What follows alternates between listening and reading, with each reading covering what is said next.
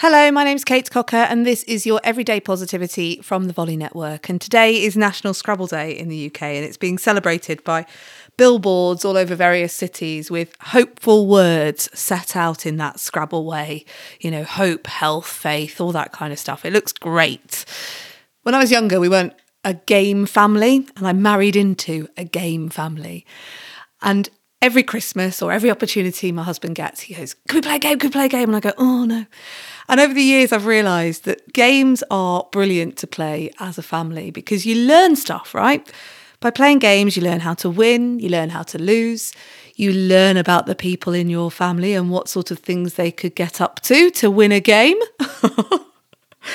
but you learn a lot about yourself as well. And the thing I love particularly about Scrabble is you can only really use the pieces that you've got, which is a great metaphor for life, isn't it? It's making the best word out of the pieces that you have, out of the letters that you have.